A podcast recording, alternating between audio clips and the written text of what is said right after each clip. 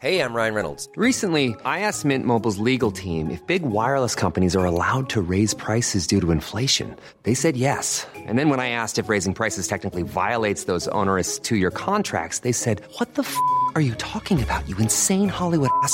So to recap, we're cutting the price of Mint Unlimited from $30 a month to just $15 a month. Give it a try at mintmobile.com slash switch. $45 upfront for three months plus taxes and fees. Promo rate for new customers for limited time. Unlimited more than 40 gigabytes per month. Slows. Full terms at mintmobile.com.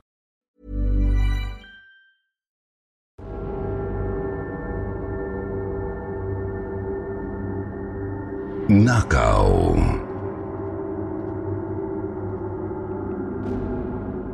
Magandang araw po, Sir Jupiter, at sa lahat ng mga bumubuo ng inyong channel.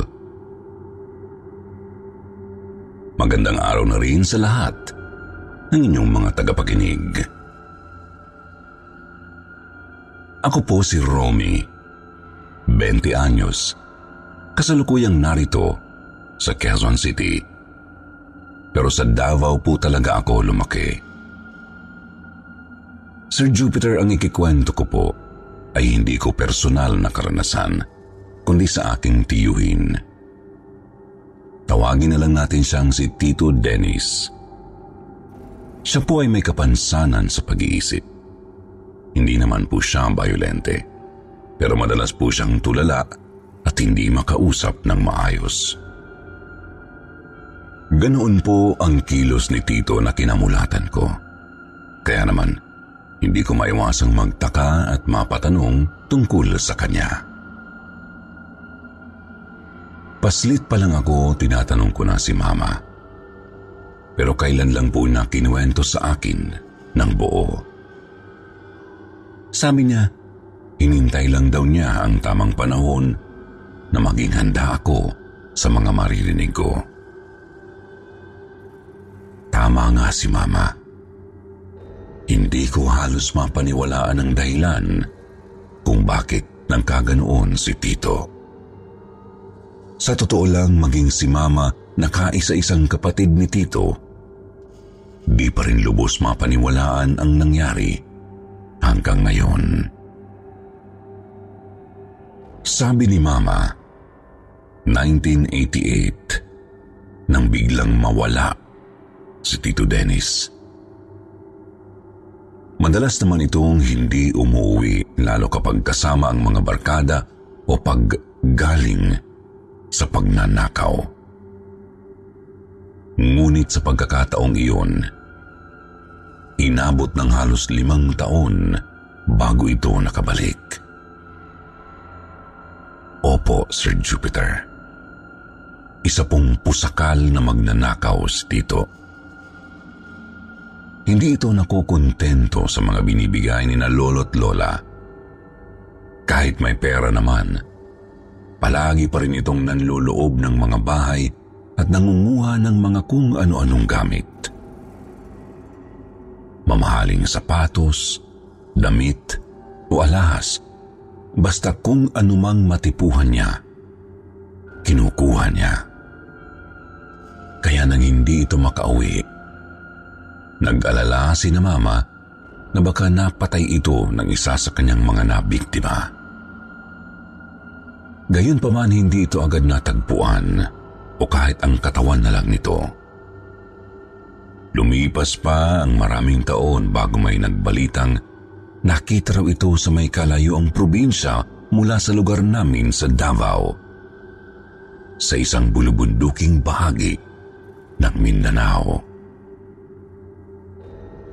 Nang pinuntahan ni na Lolo, kumpirmadong si Tito nga. Subalit napakadungis na nito at hindi na makausap ng maayos. Umiwas din daw ito nang makita si na Lolo at aktong tatakas. Ngunit nagawa nilang pigilan. Doon na po nagsimulang magkwento si Tito Dennis. Nangyari daw ito nang inutusan ni Lolo si Tito Dennis na iabot ang paunang bayad sa isang supplier ng bigas. May tindahan kasi ng bigas si na Lolo at Lola sa palengke. Nung araw na yun may lakad daw si Lolo kaya si Tito ang nautusan. Madalas na sina lolo't lola sa bahay ng supplier na si Manong Bobby. Pero first time ni Tito na makapasok doon. Sabi kasi ni Mama, hanggang bodega ng bigas lang sila palagi at hindi sila nakakarating sa bahay nito. Subalit sa araw na yun, hindi raw naabutan ni Tito Dennis ang matanda sa bodega nito. Sinabihan din siya ng mga trabahador Napuntahan na lang sa bahay nito na nasa likod ng bodega. Dumaan si Tito sa isang makitid na espasyo sa pagitan ng mataas na simentong bakod at ng pader ng bodega. Doon nakita raw po niya ang isang medyo malapad na bungalow type na bahay. Nasa isang property lang ang bahay at ang bodega Subalit napakalinis tingnan ng likod na bahagi kung nasaan ang bahay. Ibang-iba sa medyo magulong harapan. Agad naman daw po siyang napagbuksan ni Manong Bobby at naiabot niya ang bayad. Pero nung papaalis na sana siya, niyaya siya ng matanda na pumasok muna at magmerienda. Mag-isa lang daw si Manong Bobby sa bahay at bihira lang magkaroon ng bisita. Pinagbigyan naman ito ni Tito. Pagpasok daw ni Tito, agad na kumuha ng kanyang pansin ang ilang mga rebulto at figurines sa may TV rack. May dalawang demonyong kulay ginto raw po na nakatayo sa magkabilang gilid ng TV. Nasa dalawang talampakan ang tangkad ng bawat isa. Yung mga figurines naman po, may isang pulgada hanggang isang dangkal daw po ang laki. Merong gawa sa jade, tanso, at ginto. May hugis centaur, minotaur, Chinese dragon, tapos isang leon na may korona. Kinumpirma naman daw ni Lolo na may ganoong mga figurine at rebulto nga si Manong Bobby. Sabi raw ng matanda, isang kaibigang inchik ang nagbigay sa kanya ng mga figurines. Yung mga gintong demonyo naman, galing naman daw sa isang Briton.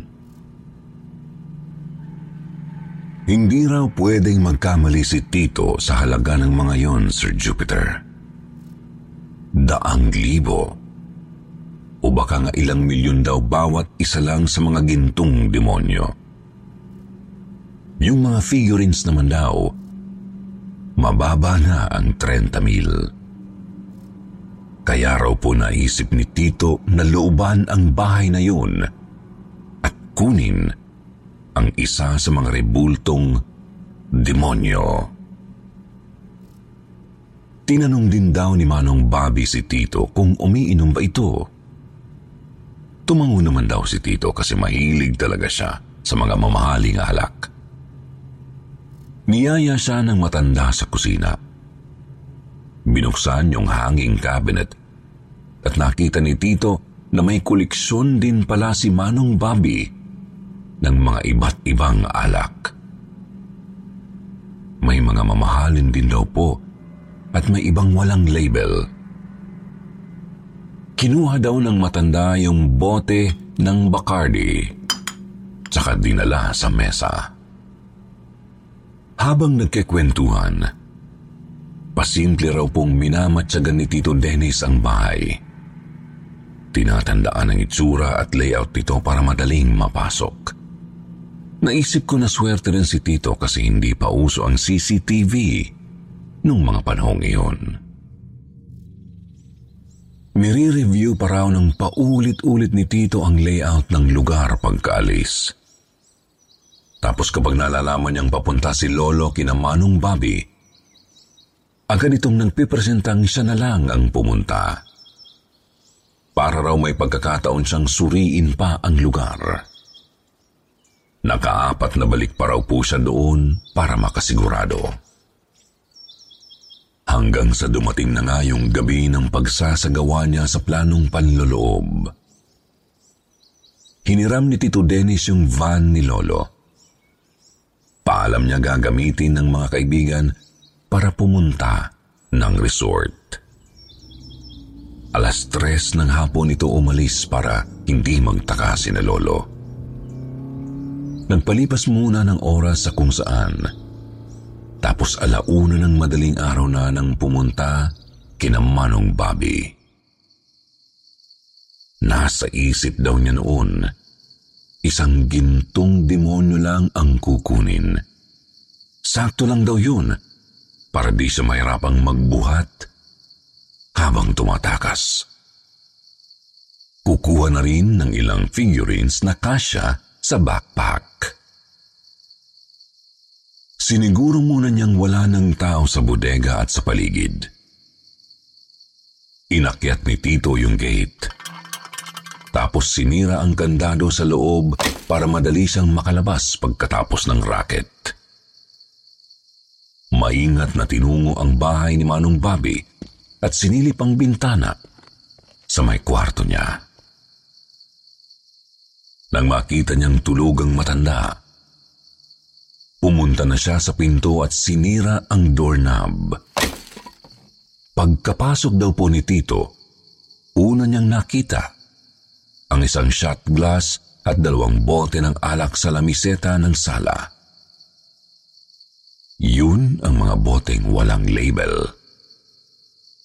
Nakuha raw ng mga ito ang pansin ni Tito, kaya't binuksan niya ang isang bote at lumagok. Napamura raw si Tito sa sarap ng hagod ng inumin sa kanyang lalamunan. Mahilig daw sa alak at nakatikim na ng iba't ibang inuming ilang dekada na ang tanda. Pero sadyang wala raw katulad ang sipa ng inuming yun sa bahay ni Manong Bobby.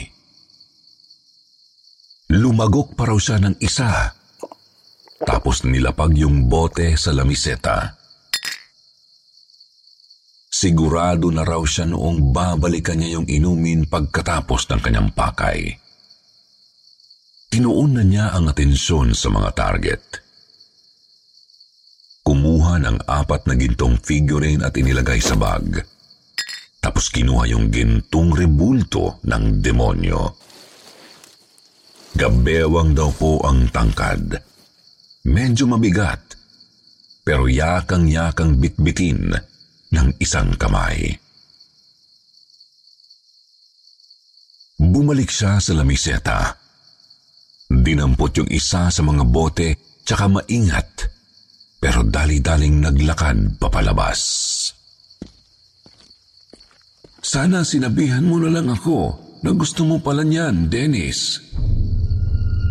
Nagulat na lang daw po si Tito, Sir Jupiter, nang bigla niyang narinig si Manong Bobby pagkalabas ng pinto.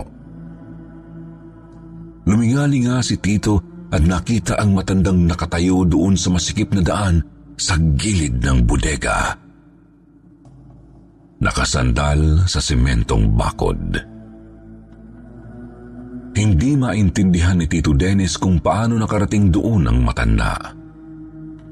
Bagamat may backdoor yung bahay, pero diretso na yun sa likurang kalye. Isa pa po, sinigurado ni Tito na nasa loob lang ng kwarto si Manong Bobby bago pumasok ng bahay. Kung lalabas man ito ng kwarto, mapapansin daw yun kasi malapit lang naman sa may sala. Hindi rin pwedeng sa bintana lumusot kasi may mga grills. Kung sakali naman daw po na nakalabas nga ito nang hindi napapansin, paano naman ito nakarating bigla sa may bodega? Magulo ang isip ni Tito kakaisip kung paano nangyari yun. Tapos tuluyan ng sumampal sa kanya ang katotohanang nabulilyaso ang kanyang plano. Ginto na Magiging bato pa ba? Dennis, tinraidor mo ako. Kalmado lang daw po si Manong Bobby pero may diin ang mga salita. Napatingin si Tito sa mukha ng matanda at bigla raw pong dumagundong ang kanyang puso. Para bang alam ng kanyang kaluluwa na nahaharap siya sa matinding panganib. Hindi raw dahil sa nahuli siya, ngunit dahil sa isang bagay na hindi niya agad natukoy. Bagay na nalaman din niya makalipas lang ang ilang saglit. Naging mabuti ako sa inyo, Dennis. Bakit mo nagawa ito? Ramdam daw ni Tito ang lungkot sa boses ni Manong Bobby. Ngunit agad siyang binalot ng kilabot sa mga sumunod na nangyari. Ito na po ang hindi namin mapaniwalaan, Sir Jupiter. Bigla raw pong nagbagong anyo ang matanda. Kumulubot at nangitim ang kanyang balat. Humaba ang mga kuko at mga ngipin. Tapos namula at nanlisik ang mga mata. Di sigurado si Tito kung anong nilalang yun. Pero alam niyang hindi siya sasantuhin nito. Hindi raw makagalaw si Tito sa kinatatayuan niya. Ramdam na ramdam daw niya ang panginginig ng mga tuhod at ang malalaking butil ng pawis. Pinipilit ng isip na unawain ng lahat. Ngunit ang naintindihan Even on a budget, quality is non-negotiable. That's why Quince is the place to score high-end essentials at 50 to 80% less than similar brands. Get your hands on buttery soft cashmere sweaters from just 60 bucks, Italian leather jackets, and so much more. And the best part about Quince, they exclusively partner with factories committed to safe, ethical, and responsible manufacturing. Elevate your style without the elevated price tag with Quince. Go to quince.com slash upgrade for free shipping and 365-day returns. I'm Sandra, and I'm just the professional your small business was looking for. But you didn't hire me because you didn't use LinkedIn jobs. LinkedIn has professionals you can't find anywhere else, including those who aren't actively looking for a new job but might be open to the perfect role, like me. In a given month, over 70% of LinkedIn users don't visit other leading job sites. So if you're not looking on LinkedIn, you'll miss out on great candidates like Sandra. Start hiring professionals like a professional. Post your free job on linkedin.com/people slash people today. lang ay mas mahalaga sa mga kinuhang gamit ang sariling buhay. Natauhan na lang daw si Tito nang makitang papasugod na si Manong Bobby. Wala siyang ibang mapagpipilian kundi bumalik papasok ng bahay. Sa pagmamadali na bitawan niya yung rebulto tapos hindi na malayang naihagis niya pala sa halimaw ang bote ng alak. Mabilis na sinara ang pinto at hinarangan ng sofa. Hindi niya alam kung paano niya nahila yung sofa basta ang alam niya lang daw. Kailangan kasi sira na ang doorknob. Nasa isip po ni Tito Dennis noon, dumaan sa may back door para makatakas. Ang kaso, hindi pa man siya nakakalagpas ng sala na itulak na ng halimaw yung pinto. Basa ng alak yung mukha niya at may ilang sugat gawa ng nabasag na bote. Tatakbo na sana si Tito pero nakalmot ang likod niya at hinablot ang kanang braso. Dahil din sa kalmot kaya naputol ang strap ng bag niya. Muntik na itong mahulog, mabuti at nahawakan pa raw ni Tito. Inagis ni Manong Bobby si Tito pabalik ng sala. Tumama ang ulo, balikat at braso niya sa hardwood na TV rack. Nang makita niyang papunta na sa kanya ang halimaw, agad niyang hinagis ang kanyang bag. Tumama ito sa ulo ng matanda. Natigilan daw ito gawa ng matitigas na figurine sa loob ng bag. Natatarantang tumayo si Tito at humablot ng kung ano-anong mga gamit para ibato kay Manong Bobby. Mga figurines, mga libro, alarm clock at iba pa. Alam ni Titong walang panama ang lakas niya. Pero kahit papaano'y nagagawa niya itong patrasin. Ngunit lalong nanggigil yung halimaw at tumalon papunta kay Tito Sir Jupiter. Naitulak daw siya patihaya sa tabi ng lamiseta at dinaganan siya. Narinig niyang parang may natumba sa ibabaw ng lamiseta tapos nakita niya yung shot glass na nalaglag at nabasag sa kabilang dako. Pinagkakalmot daw siya ng halimaw tsaka sinakal. Pilit siyang pumapalag pero wala talagang sinabi ang lakas niya kumpara kay Manong Bobby.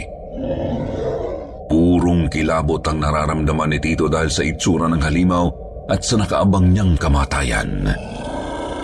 Napapaiyak na lang daw siya noon kasi wala pa siyang nagagawang matino sa buhay. Panay barkada, bisyo, at nakaw lang ang ginagawa. Tapos mamamatay lang sa kamay ng isang hindi mawaring nilalang. Manong, sorry na po. Hindi ko na po uulitin. Isasauli ko na po yung mga kinuha ko. Tapos ipakulong ninyo na lang po ako. Walang magawa si Tito Dennis kundi magmakaawa na parang paslit sa harap ng isang naglalaway na demonyo.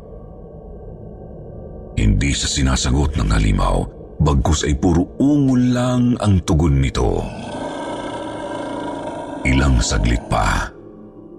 Binuka ng matanda ang bungangang puno ng matatalim na mga ngipin at akma ng sasakmalin si Tito sa lieg.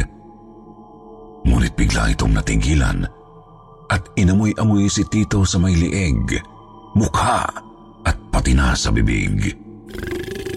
Tapos tinitigan daw siya ng halimaw sa mata. Ininom mo yung alak? Hindi po maintindihan noon ni Tito Dennis kung bakit siya biglang tinanong ng halimaw ng ganoon. Hindi rin po siya makasagot kasi lunod pa rin siya sa kilabot. Ngunit dahil sa tanong, napatingin si Tito sa lamiseta habang nakatihaya at nakadagan sa kanya ang matanda. Nakita niyang nakaumang ang nguso ng bote sa gilid ng lamiseta hindi siya sigurado, pero mukhang natumba nang magpambuno sila ng halimaw.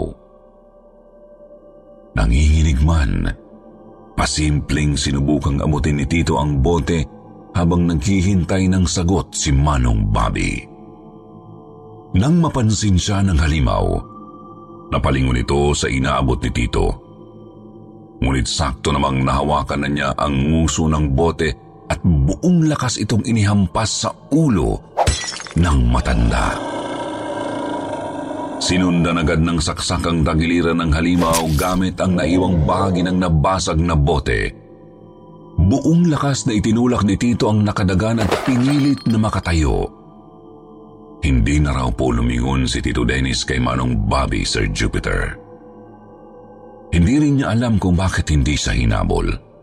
Basta ang naaalala niya lang Tawa ng halimaw ang umuugong sa buong bahay habang pilit siyang lumalabas.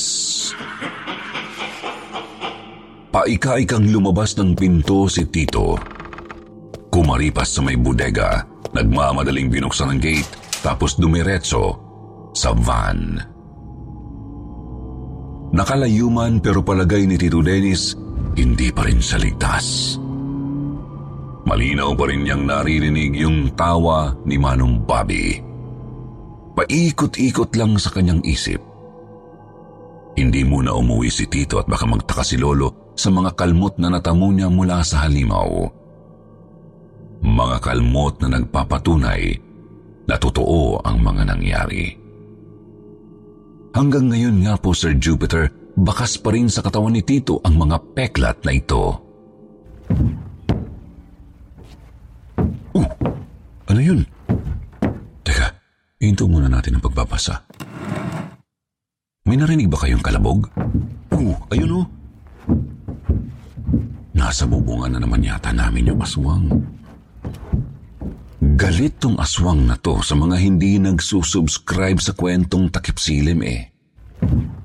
meron pa bang hindi nakasubscribe sa inyo? Mag-subscribe ka na, baka mamayang gabi nasa bubungan mo na yung aswang. Huh! Shoo! Shoo!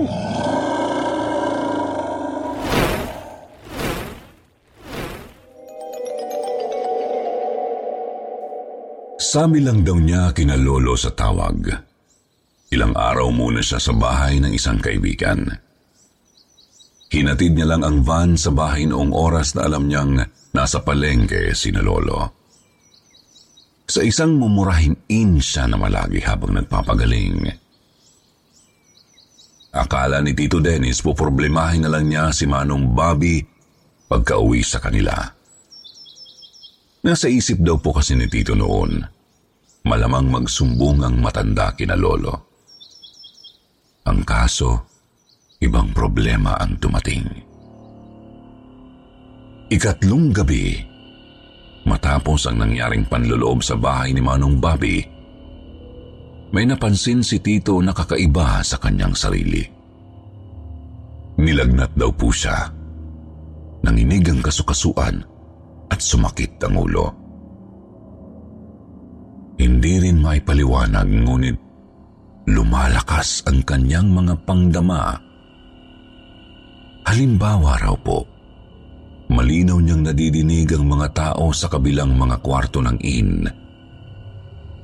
Maging ang mga staff sa lobby at mga sasakyan sa labas. Naghahanap rin daw po si Tito ng kilawin. Lalo siyang nagtataka kasi nasa isip niya, gusto niya ng kilawing baboy na walang suka, gulay at anumang pampalasa. Gusto niya ng karne, yung sariwa, mamula-mula at may konting dugo. Sunod na lang daw niyang namalayan ang sariling pabalik na ng tinutuluyang kwarto. Bitbit niya ang ilang supot ng mga binling karning baboy at baka. May kasama ring dugo at iba't ibang mga laman loob. Di maiwasan ni Tito na mandiri sa sarili, lalo na po habang tinititigan ng mga nakahaing karne. Kinamumuhian na rin ang sarili kasi naiisip niyang natutulad na siya kay Manong Bobby. Ngunit hindi niya alam kung bakit sarap na sarap siya habang nilalantakan ang mga hilaw na laman. Kulang na nga lang daw po, ipagtulakan niya ang mangkok ng dugo sa mukha. Gusto na raw niyang umuwi noon pa lang, pero hindi niya alam kung papaano ipapaliwanag kina Lolo ang lahat. Nang maubos ang pera, napilitan siyang lumabas sa tinutuluyang inn. Ilang araw na nagpalaboy-laboy habang gutom kasi wala na rin siyang pambili ng sariwang karne. Hanggang isang madaling araw, nagkamalay na lang daw siyang katabi ang katawan ng isang batang babae. Puno ng kalmot ang katawan nito. Gula-gulanit ang damit. Wakwak ang tiyan at simot ang lahat ng laman loob. Hindi maalis ni Tito Dennis sa kanyang isip ang nakabukas na sikmura ng bata at mukha nitong parang nakatitig sa kanya. Ito ang mismong imahin na gumupok sa isip ng tiyuhin ko. Ayos lang daw sa kanya na lumayo-layo at mabuhay sa sariwang karne ng hayop. Ngunit hindi niya matanggap na kumain siya ng laman ng tao. Ng isang batang walang muwang. Pinilit niyang dalhin ang sarili sa isang napakaliblib na lugar sa bulubunduking bahagi ng Mindanao. Doon siya nagpagala-gala sa loob ng maraming taon. Panay mga hayop sa gubat ang ginakain, ngunit minsay may nadadali ring mga hikers kapag hindi nakakapagpigil. Hanggang sa namukhaan nga siya ng isa sa mga aakyat sana ng bundok at ibinalita kay Lolo. Noong una, hindi naniniwala sina Lolo at Mama. Isip nila, baka nawala lang talaga sa tamang pag-iisip si Tito Dennis. Ngunit nagpumilit si Lola na ipatingin si Lolo sa isang albularyo. Doon, napaluwaraw ng albularyo si Tito ng isang itim na bato. Nawala ang pagkaaswang ni Tito. Hindi na ito hayok sa karne. Ngayon nga panay gulay na lang ang kinakain nito kasi natitrigger ng karne ang kanyang trauma. Si Manong Bobby naman po nagpatuloy bilang supplier ni na Lolo matapos ng panloloob ni Tito. Pero hindi rin ang tagal at lumipat na raw ito ng ibang lugar. Sabi ni Mama, hindi na ito naabutan ni Tito nang makauwi. Gaya po ng sabi ko kanina Sir Jupiter, hindi pa rin po nakakausap ng maayos si Tito hanggang ngayon.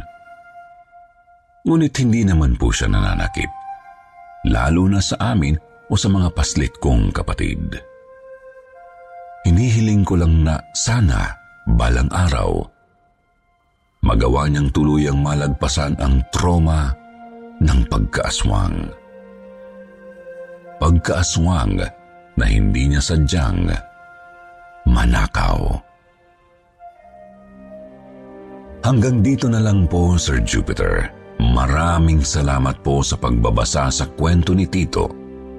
Sana po magtagal pa ang channel ninyo at marami pang kwentong mabigyan ninyo ng boses.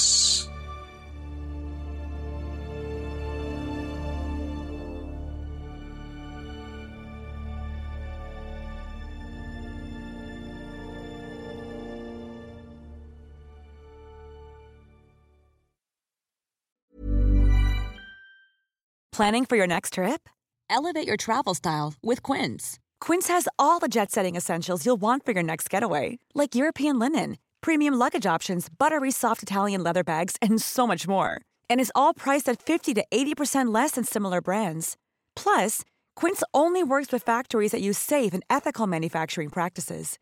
Pack your bags with high-quality essentials you'll be wearing for vacations to come with Quince. Go to quince.com slash pack for free shipping and 365-day returns.